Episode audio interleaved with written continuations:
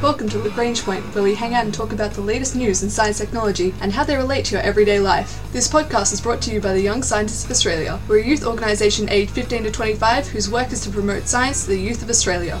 We produce a lot of waste in our world, but how can we clean up our planet if we don't first clean up our own mess? A lot of our modern world runs on lithium ion batteries, but they're not very easy to recycle.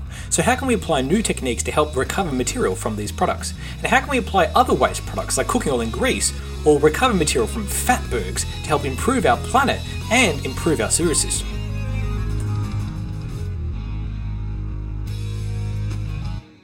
Lithium ion batteries power so much of our world, from your fancy hoverboards and scooters to drones to even your mobile phones and computers. We rely on these lithium ion batteries to do almost everything in our modern technology.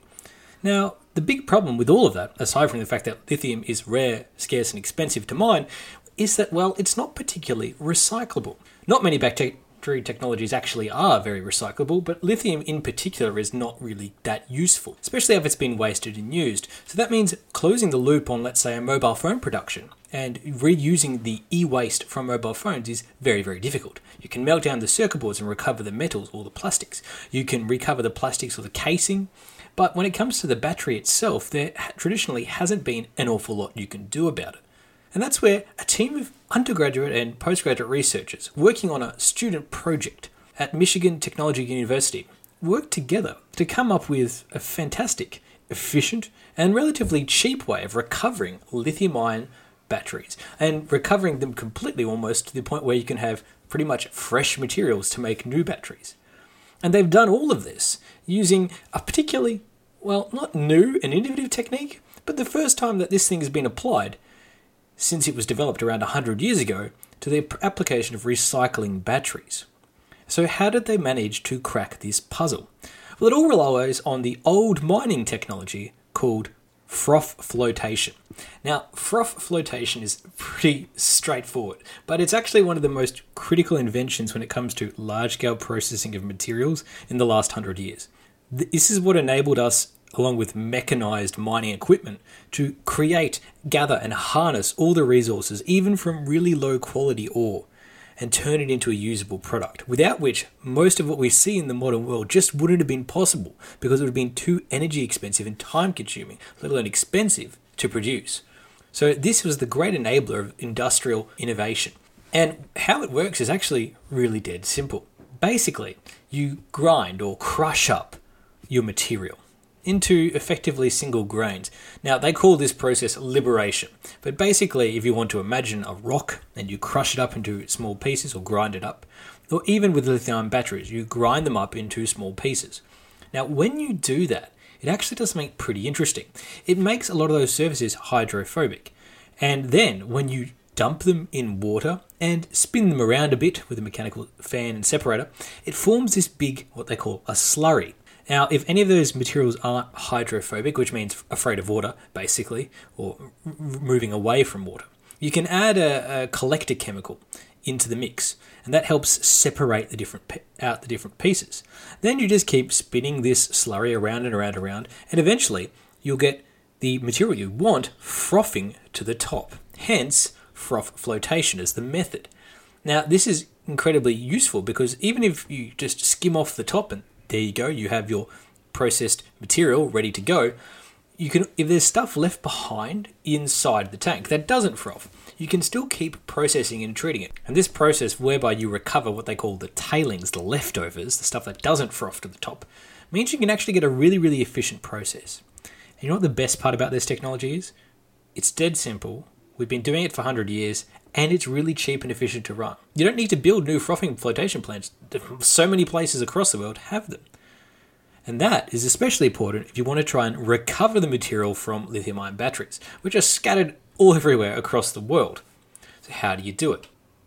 Now, the idea of froth flotation has been floating around, so to speak, the mining industry for years. And how did it end up getting applied to the recycling of batteries? Well, the person leading this research was assistant professor of chemical engineering at Michigan Technology University, Lei Pan, who earned his graduate degree actually in mining engineering. Now, he basically came up with the idea that maybe you could apply this technique to lithium ion batteries. then he handed it over with some direction to a bunch of chemical engineering postgraduates and undergraduates. Now, these undergraduates and postgraduates worked together on this project to present to the American Institute of Chemical Engineers Youth Council, and they were having a competition on the sustainable science and technology, where they won actually an award for their research. These young researchers include Oldenburg, Payne, Zhan, and Nunnally, and they worked together to present these results at a large conference. Now, what was interesting about their application is that, yes, Professor Pan basically said, okay, I've got this idea, maybe we can use this old mining technique to help recycle lithium ion batteries. Explained to them how froth flotation worked, and then said, go nuts. they had to figure out what chemical solvents to use and how to actually break it all down. And well, that is not necessarily very easy. First, you have to crush up these lithium ion batteries, and you have to get rid of the casing, the metal foils, the anode, and the cathode. And that all gets exposed when you crush up the battery. So you need to develop a frothing technique that works for all of those because you're basically going to dump the whole crushed battery into this big mixer. So they tried a whole bunch of different chemicals. But what they found is actually that pretty much standard techniques work. You just use water, of all things, and a little bit of kerosene as the collector agent to gather up all the material afterwards. But with those two chemicals, which are pretty cheap and readily available, and a standard frothing process, you can pretty much recover both the anode and the cathode parts of the lithium ion battery really, really easily. You then filter and use gravity separation out to get ri- to separate out the copper from the aluminium, and then you use the frothing to re- recover the critical materials like graphite, lithium, and cobalt.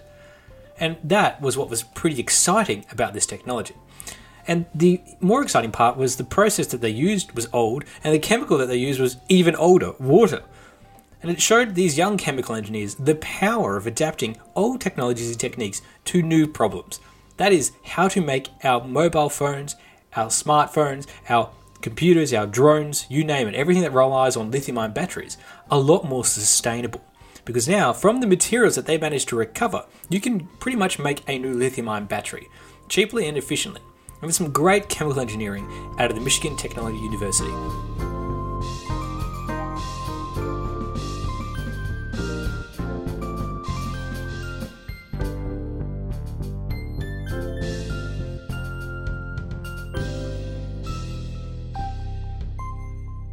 Now, from one tale of waste and recovery to another, now, you may think of deep fried food as being incredibly delicious and tasty, and that's certainly true, but afterwards you're left with a whole bunch of leftover cooking oil and grease. And that is generally pumped out of those tanks and sold off or recovered, or unfortunately, sometimes it ends up down the drain becoming fatbergs, but more on that later. Now, what the problem is with these cooking grease is that it's just a waste byproduct that needs to be gotten rid of.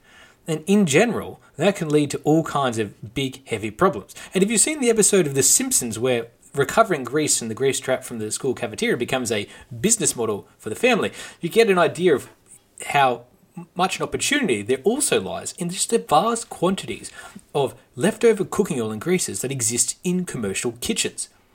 Now, another problem that commercial kitchens have is that, well, in general, they have a lot of industrial equipment. And if you scale it up less from a commercial kitchen to a large food production facility, you'll know that they're mixing together large volumes of raw ingredients in really huge steel machinery, stainless steel specifically to be food grade.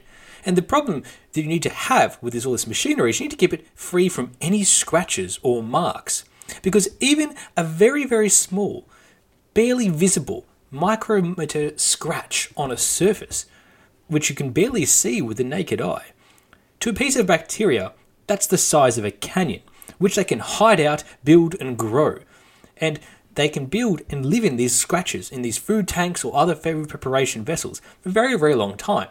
And when these bacteria breed and spread, they can increase greatly the risk of contamination from microorganisms such as, well, Salmonella, Listeria, and E. coli. So, what do you do? How do you keep these materials safe? Well, you can flush them out with a lot of chemical solvents to really clean through them, and that works pretty well, but it's not a great solution to the problem.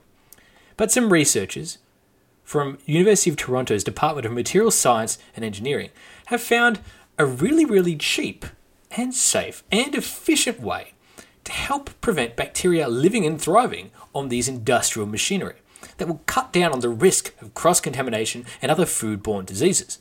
And all of this uses a waste byproduct, potentially, or leftover or cleaned and treated, or even new cooking oil. And the whole idea is brilliantly simple, and it builds on the slippery liquid infused porous surfaces, or SLIPS, principle, which is something developed at Harvard University, whereby you trap a lubrication layer onto a surface with microstructure. And what it does, it creates a slippery, non wetting, and non adhesive surface. Now, if you imagine something like cooking oil, like olive oil, corn, or canola oil, are pretty safe and harmless to have in these tanks. They're not going to cause chemical components to be left behind in the tanks that may mess up or injure or harm people in the long run. So it actually requires less flushing and treatment. And the bacteria, they just can't get a foothold because that whole surface is trapped and coated in a really, really fine layer of cooking oil. And what they found is that it can result in a thousand time reduction in bacteria levels inside standard industrial machinery when applied to the surface. And that is pretty incredible to think about. You can use cooking oil to basically clean your tanks in an industrial food setting. Or rather, not necessarily clean, but prevent from getting filled with microscopic bacteria that can both harm the process and, more importantly, harm the end consumers of the material. Now, this is a great application of what is otherwise a small product in the industrial food chain oils and helping it punch above its weight and solve even another more important problem, and that is keeping our food safe and healthy. So, this is some great work out of the University of Toronto's Faculty of Applied Science and Engineering.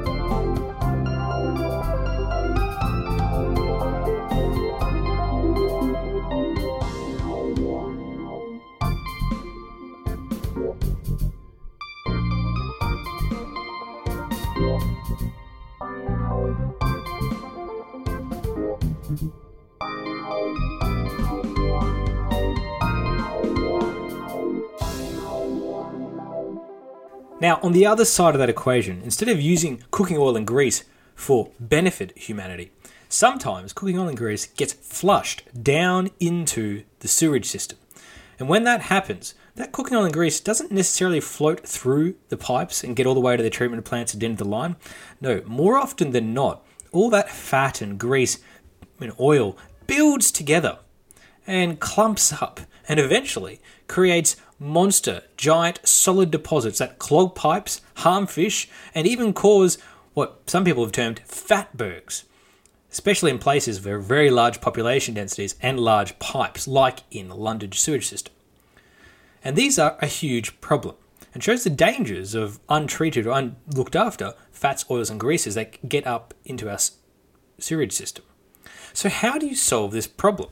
We can use expensive chemical treatment processes, but that is difficult, and you can't really necessarily flush out the entire sewage system of London, for example.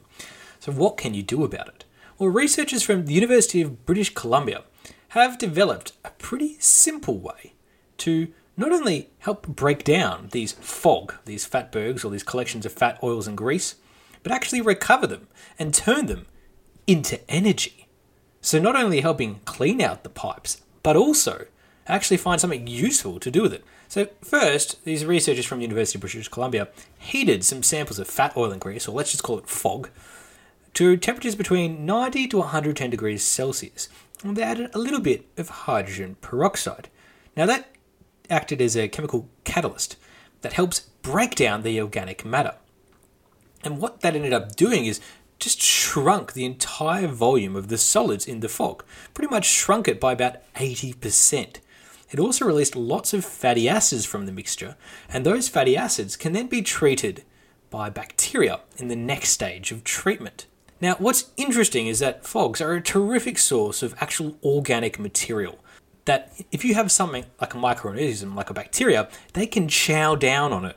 And that's even better because when they chow down and eat all this organic material, they'll produce methane gas. Now, that is actually a very valuable and useful renewable energy source. But the problem is, if you don't actually break it down, or if it's too much organic material, then the bacteria can't get through it all and process it, and you just end up with this big lump of stuff that the bacteria just is nibbling away at the surface. So that's why you need to heat it to help reduce its size and break it down. That is what some of the pioneering research groups, including led by researcher Asha Srinivasan, who developed this method.